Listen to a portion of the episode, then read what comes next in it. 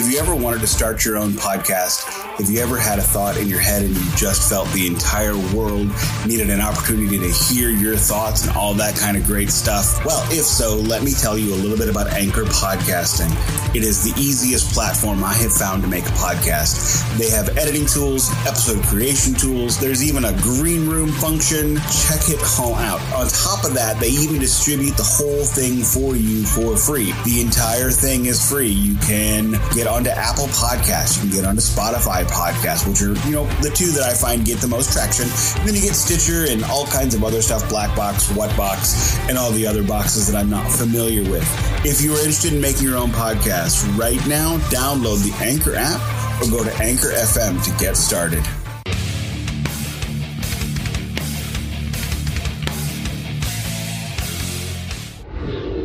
Welcome back to the Ghost Cult Magazine podcast. I'm your host, OJ. Today's episode, Duncan Evans speaks with the one and only celloist extraordinaire, Jo Quail, all about her new single and recent EP she dropped this year. Check it out.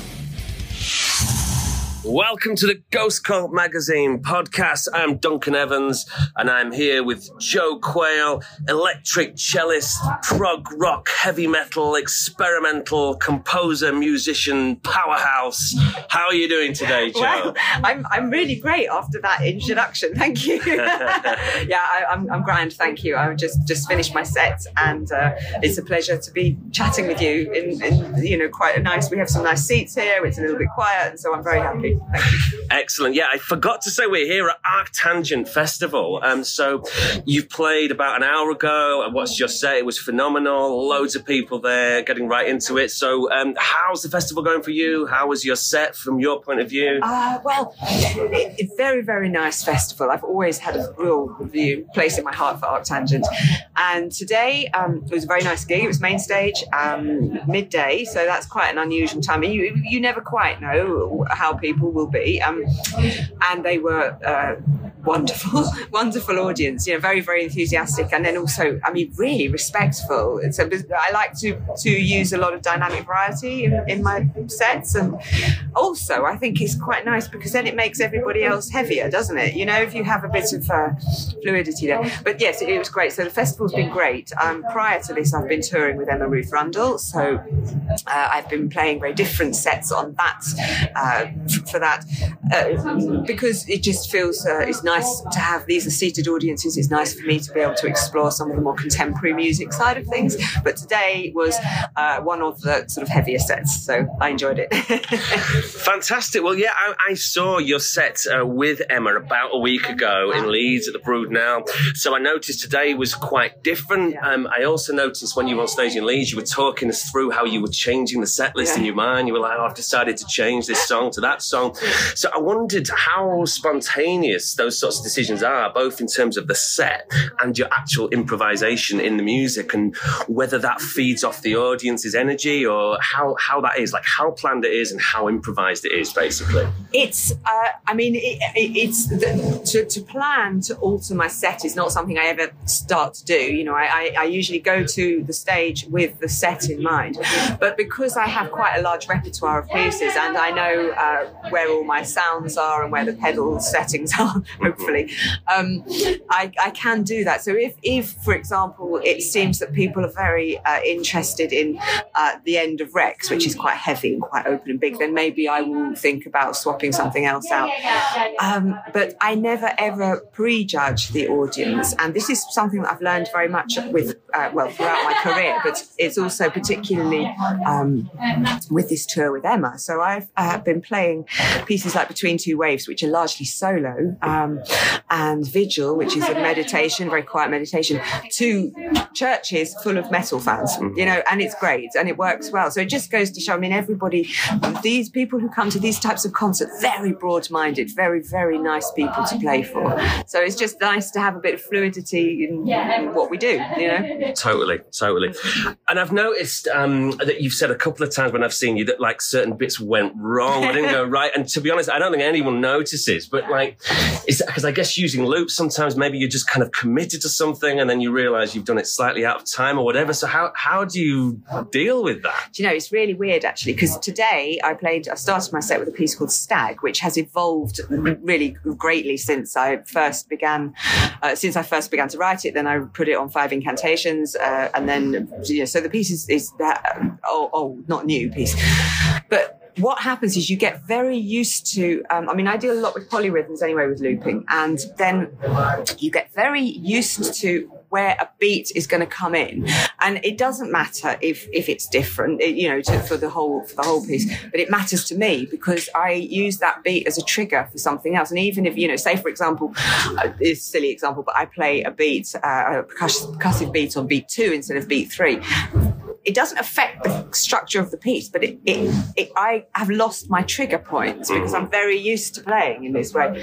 So today uh, I looped an extra round of beats in, which uh, then temporarily, well, they, didn't throw me. I mean, obviously I carried on playing the piece, but I was doing a lot of mental gyrations as I was playing to think, right, what am I going? What do I have to do? I know in about sort of eight rounds time something isn't going to work. So how am I going to, uh, you know, deal with that at the same time as playing the rest of the piece?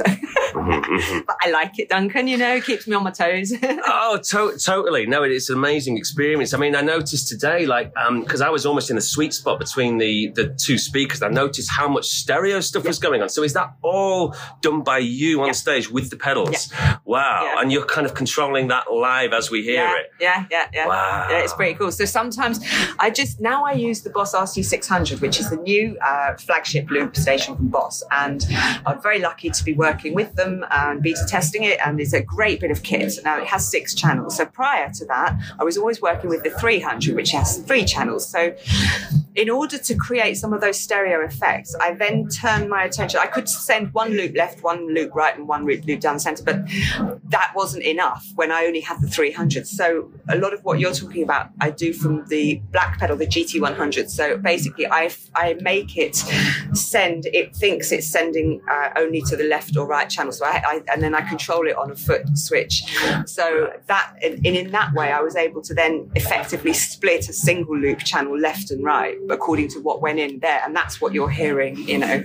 Right. So, it's intricate stuff. So, like, how many pedals do you actually have? I wonder, like, do you know, is there a number? Do you have like 10, 20, or how many do you have there on your pedal book? So, well, actually, I've only got two. So, wow, uh, yeah, okay, so right, I've got wow. the, the RC600 loop station and the GT100, which is a multi effects. Right. Uh, for me, the multi effects, uh, it's a brilliant pedal anyway, but it's very important because sometimes when I make, you know, some of my uh, more sort of abstract sounds, experimental sounds, um, they happen because I've changed the, the, the signal chain, right? Which you can't do with separates, um, you know. So totally, yeah. All at the same time. Yeah, yeah no, no, absolutely. cool. No, it's really interesting to hear the sort of how, how that works from from your sort of almost uh, backstage, yeah, behind the scenes behind the point of view. That's the word I'm looking for. Yeah. So I wanted to take things right back because so you're influenced by such a diverse range of music. I know you've mentioned like uh, Debussy, Arvo Pärt, contemporary classical composer, and um, like Tool, Cardiacs, like all this rock music. So obviously you play cello, um, but you kind of operate in the rock world or even the metal world.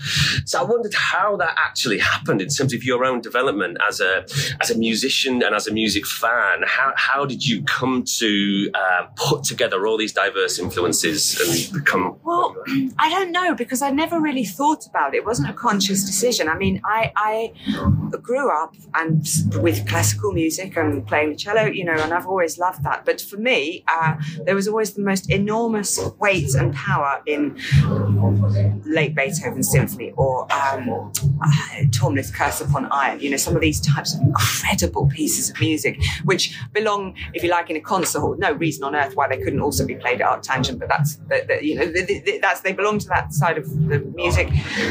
Um, so that that was my definition of heaviness, if you like. Um, metal. I mean, I'm, you know, I, I grew up uh, in the '80s, so um, I have a soft spot always for Judas Priest, and Wasp, and Yeah, yeah. like that. and, and so those sounds were quite natural to me. You know, I like the heaviness, I like the riffs, um, but I never set out to say, oh, I'm going to play, you know, metal cello. I just happened to really like particular overdrives that I've made. And the interesting thing, though, is that when you play it on a cello, um, rather than a guitar, you the strings behave very differently, and because of the bow on the strings as well, you get a lot more of the harmonic series that comes out. So then you start to get very interesting things which are technically wrong in inverted commas because the notes break, but actually then you've got this sound world, you know, um, and I don't know. I mean, it's, it's fascinating to me, but the, the combination of the two, I, I have never seen it as combining. I just see it as music. That's sure, you know. Yeah, no, absolutely. So, I mean, do, do you see yourself in any way? Do you see it as maybe almost a challenge? Like, right, I'm going to play for a metal audience and I'm going to in, introduce them to some music that maybe isn't what they might be so used to. Like, do you see it as almost educating the audience a bit, or do you not think about that? No, because I think that they uh, have the, the, all of the education that they need, and they are also, I mean, particularly metal audience is extraordinarily broad-minded, as I said before, and and they they will uh, give you chapter and verse uh, at the bar afterwards on all sorts of, of of classical music that I don't know anything about. I learned so much. I mean, I can answer that more uh, if you want to talk about the cartographer, because that was uh, the commission for Roadburn. Go for it. Yeah, go for so, it. uh, what Road, Roadburn commissioned me to write a piece of music uh, exploring heaviness prevalent in classical music. Right. So this is really, I think, what what th- this answers your question much better because that I, I wrote a piece then for uh, eight trombone players, two orchestral percussionists, piano, male and female vocal, me on cello and violin, um, uh, my friend on violin, conductor, obviously. Um, and this was all about how the, the intention of the compositional intention being heaviness, and that's way to music. And so there's areas in that where it's very, very contemporary music. You know, it's quite it's aleatoric writing. There's bits where one of the singers, I said to her, you know, sing a star like the violin player Danielle. I said, you, you know, play from any of these notes, um, but you know, you must uh, play like a bird. Um, the, the, the percussion had sometimes direction that um, you are now at the bottom of the sea, you know, and that's the improvisation I want. So in that sense, that's kind of fairly, you know, solid contemporary music, classical music. But using then these players to play these absolutely massive riffs on the trombones, you know, big, big, slow, heavy, big tam tam concert bass, we combine then. And so what happens is people will people will trust you know they trust and they will, will start off with this you know sort of a, a drone thing and it's all very atmospheric. And then i will move it slowly into these other worlds. But then every now and then there will be this thing that could be hold on to you know uh, and, and so if you give something to hold on to people will walk with you So, how, how important is music theory for you? I, I presume you've got kind of a bit of a classical background with your training with music theory. And like, as a musician myself, I'm hearing things on stage. I was noticing a whole tone scale bit today and things like that. Is Yeah. that really important to you to work in those ways? Or do you sometimes just throw that out the window and just work with whatever feels right? Well, uh, it's an interesting question. I mean, personally, to me, uh, it is important because uh, I use this, you know, theory. It also just makes life quicker. But there are many wonderful, wonderful musicians who who don't have this theory and they just do everything by ear. It's just great, you know. Where it's interesting for me at the moment is I'm working on a little project with where I ask uh, singers to send me one minute of improvised vocal, a cappella vocal wow. on their phone, and I make pieces of music out of it. And now what I'm doing is working a lot with uh, like microtonal uh, and also non non uh, standard kind of concert pitch stuff. Yeah. Um, Almost like Steve Reich, that different Yeah, trains ex- piece where he's notating like what people have said. Yeah. Precisely. Mm. Yes, yes, exactly. And then the movement of these of the microtones, then and that's the sort of thing that isn't at the moment so good to put on a stage because it has to be very well done. It's more Yeah. for a concert hall, I think. But but when you start to, to move and because uh, I know it's microtones, I don't think it's therefore out of tune. you know, so I suppose in that sense it's very you know, it's a fairly basic approach to, to music theory. But I, I, I do think it's uh, for me it's very useful just to be able to sort of and also the session work I do as well. I mean, Sure. quite often I go into a studio where and, and I haven't heard the track before, but I can uh, after speaking with the artist, I can imagine what we're likely to be doing and you know where we're going, and I'm very quick then obviously to to sort out their harmonic progression so I can hopefully not screw up whatever I'm doing for them. You know. yes, yeah. No, that's great. So I noticed you, don't- you don't read from notation on stage, but do you actually write out your own compositions in notation? Yeah, some, I mean, I've got quite a few like actual solo cello pieces. There's uh, Between Two Waves and then the Hidden Forest stuff like that, which I've actually notated out, and I'm going. I'm planning to make sheet music available Right. if anybody wanted it for whatever reason. The cartographer was notate was notated because it was 45 minute piece, so we had to to know. Um, when I'm starting to work, quite often I'll work at the piano, and and I, I I write with a pen on manuscript paper, and then afterwards, if I need to, I'll transfer it to Dorico. But um, I, I'm actually a big fan of a pen and a bit of paper. You know. Yeah, no, no. Fantastic. Yeah. Um, so I know, as, as you understand, you're, you're involved in music education as Yeah. well, as am I, as it happens. And I, Cool. I wondered how, how you feel about the, the state of music education whether, whether you feel like anything needs to change in terms of like maybe influencing people to take up a wider variety of instruments or to be exposed to more different styles of music or to, to introduce classical music to a wider audience. Um, Yeah, I mean, it's good. Well, unfortunately, I mean, the starting point would be the government's attitude to culture and arts. Sure. You know, that would be the greatest bit of education I could ever wish for in this country. But beyond that, I mean, uh, I think it's quite important that people are exposed to all sorts of music. Um, and uh, like at my daughter's school, they have uh, people coming from, you know, with, with all, all sorts of different um, global backgrounds, playing playing uh, music, drum music, Irish music, African drumming, circle, you know, all sorts of different things. And that's very important because it just broadens the people's people's uh, idea of, of what what is music and what you know. For me now i mean i, I teach cello a bit but mainly i'm involved um, at ThinkSpace Education. So i'm a tutor on uh, for people who are taking uh, their masters in either media composition or sing songwriting music production. And there we have students who have an enormous different background you know huge. And so actually all of all of the students uh, are educating the tutors at the same time. So you know we, we, it's, a, it's a that's the thing with education. It needs to be uh, something in, in my opinion uh, it's a joint uh, discovery path of discovery. It's a joint voyage together. It's not you don't open someone's head and then tip knowledge it you know you, you it's a path you take together. And that's when it's really enriching and fulfilling. And that's when you hear things you wouldn't have heard otherwise i think so. Yeah, no, fantastic.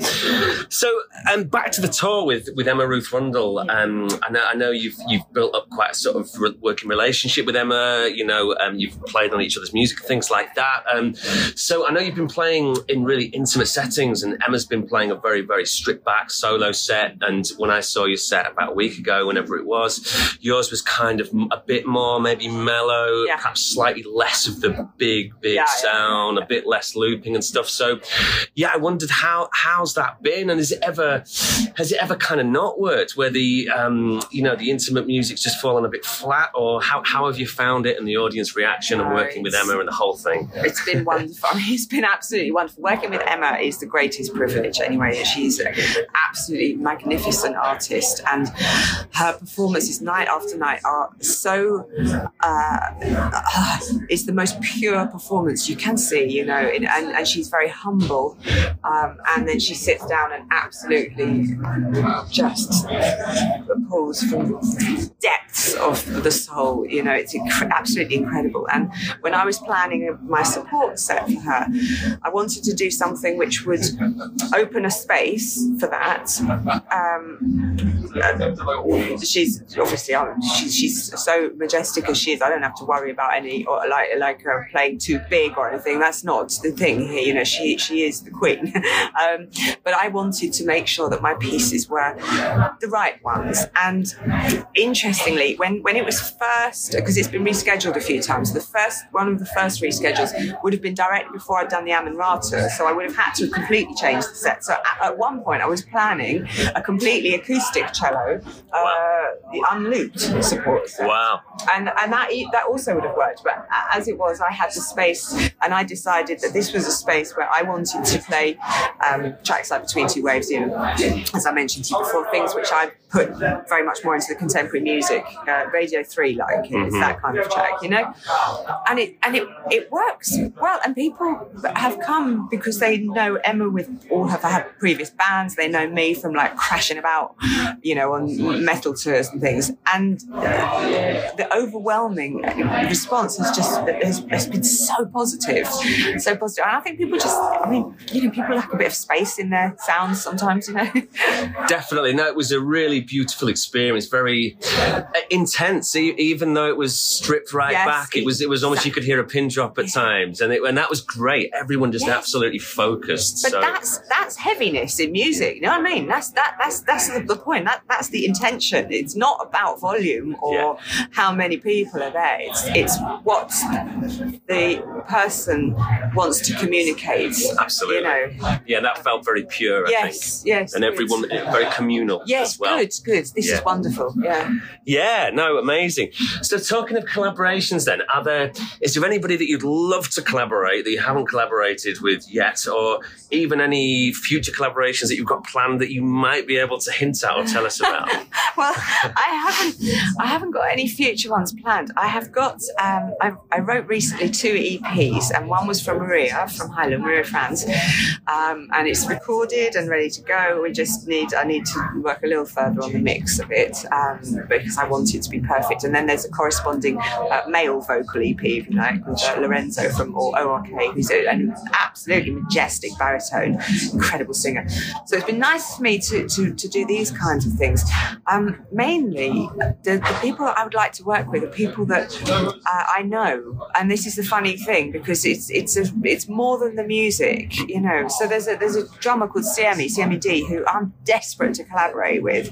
He's phenomenal, you know, but his schedule is very busy. Uh, but uh, we will one day do this. And Alpesh Mahar, he's a, a, a absolutely wonderful um, Indian classical musician, and working with him would be really super. Again, it's schedules and locations.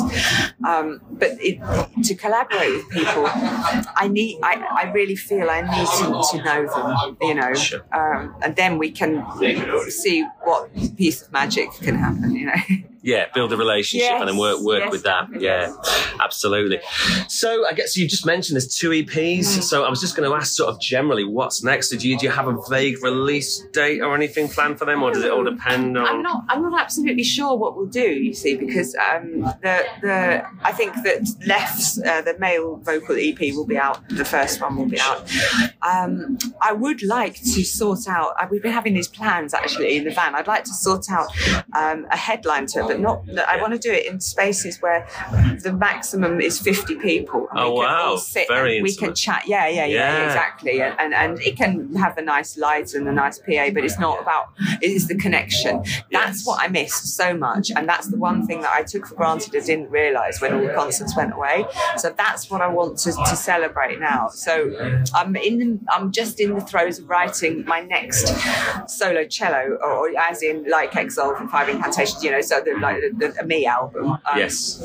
and then I guess I'll just finish that, you know. So it takes me ages, Duncan, to write, you know. but, but you know, I try to make it as good as it can be, and and then maybe I make a little tiny tour, you know. We'll see. Yeah. So that'll be a solo tour, then I'd presumably. like to, yeah. I mean, I had one booked in 2020, but obviously that never happened, and Yeah. so far we haven't rescheduled it. But I would like now. I feel it's right to try to do that. So Yeah, fantastic. Um, so, ArcTanGent, where we are, um, is there anybody that you're going to be able to check out today? Um, anyone that you're looking forward to seeing? I don't know how much you're going to get a chance for that. There's loads. I mean, actually, I'd have liked to have been here for the whole weekend. You know, so I missed um, with yesterday Caspian and Mono because we were stuck in a seven-hour traffic jam. Mm, well, Um, yeah. And there's plenty of absolutely brilliant people today as well. And I think I'm going to uh, have something to eat and then wander about and then just find all the people that I want to see. And then I will play again with Emma uh, a little later on for her set. Um, but we are on a tour, so the thing is, it's unlikely that anybody's going to be layering it up at one o'clock in the morning because we've got to drive the next day. but I, the thing with this festival is it doesn't matter whether you do or do not know the artist because you can trust the curation and this is so important you know and i think that's why it's really such a jewel of a festival you know people trust I, agree with that. Yeah, I've, I've checked out quite a few artists that I haven't hadn't heard before, and have been introduced to so so many great bands. Yes. Um, yeah, so yeah, absolutely, it's a brilliant festival, and somehow the music's actually very diverse, but somehow it all just works together. i agree You know yeah, what I mean? yeah yeah it's very very clever programming isn't it Totally is, totally is. Right. Well, Jo, um, that is just about it. So it's been absolutely lovely to chat to you. Um, loved the set. Um, yeah, it's been a fantastic um, atmosphere for your set and everything like that. Um, so all the best for the rest of your tour and for the EPs and all your Thank future you. projects. thank you duncan it's a pleasure to chat thank you so much for making the time to chat This has been another episode of the Ghost Cult Magazine podcast. Check us out at ghostcultmag.com and follow our socials at Ghost Cult Mag. Until the next time, peace.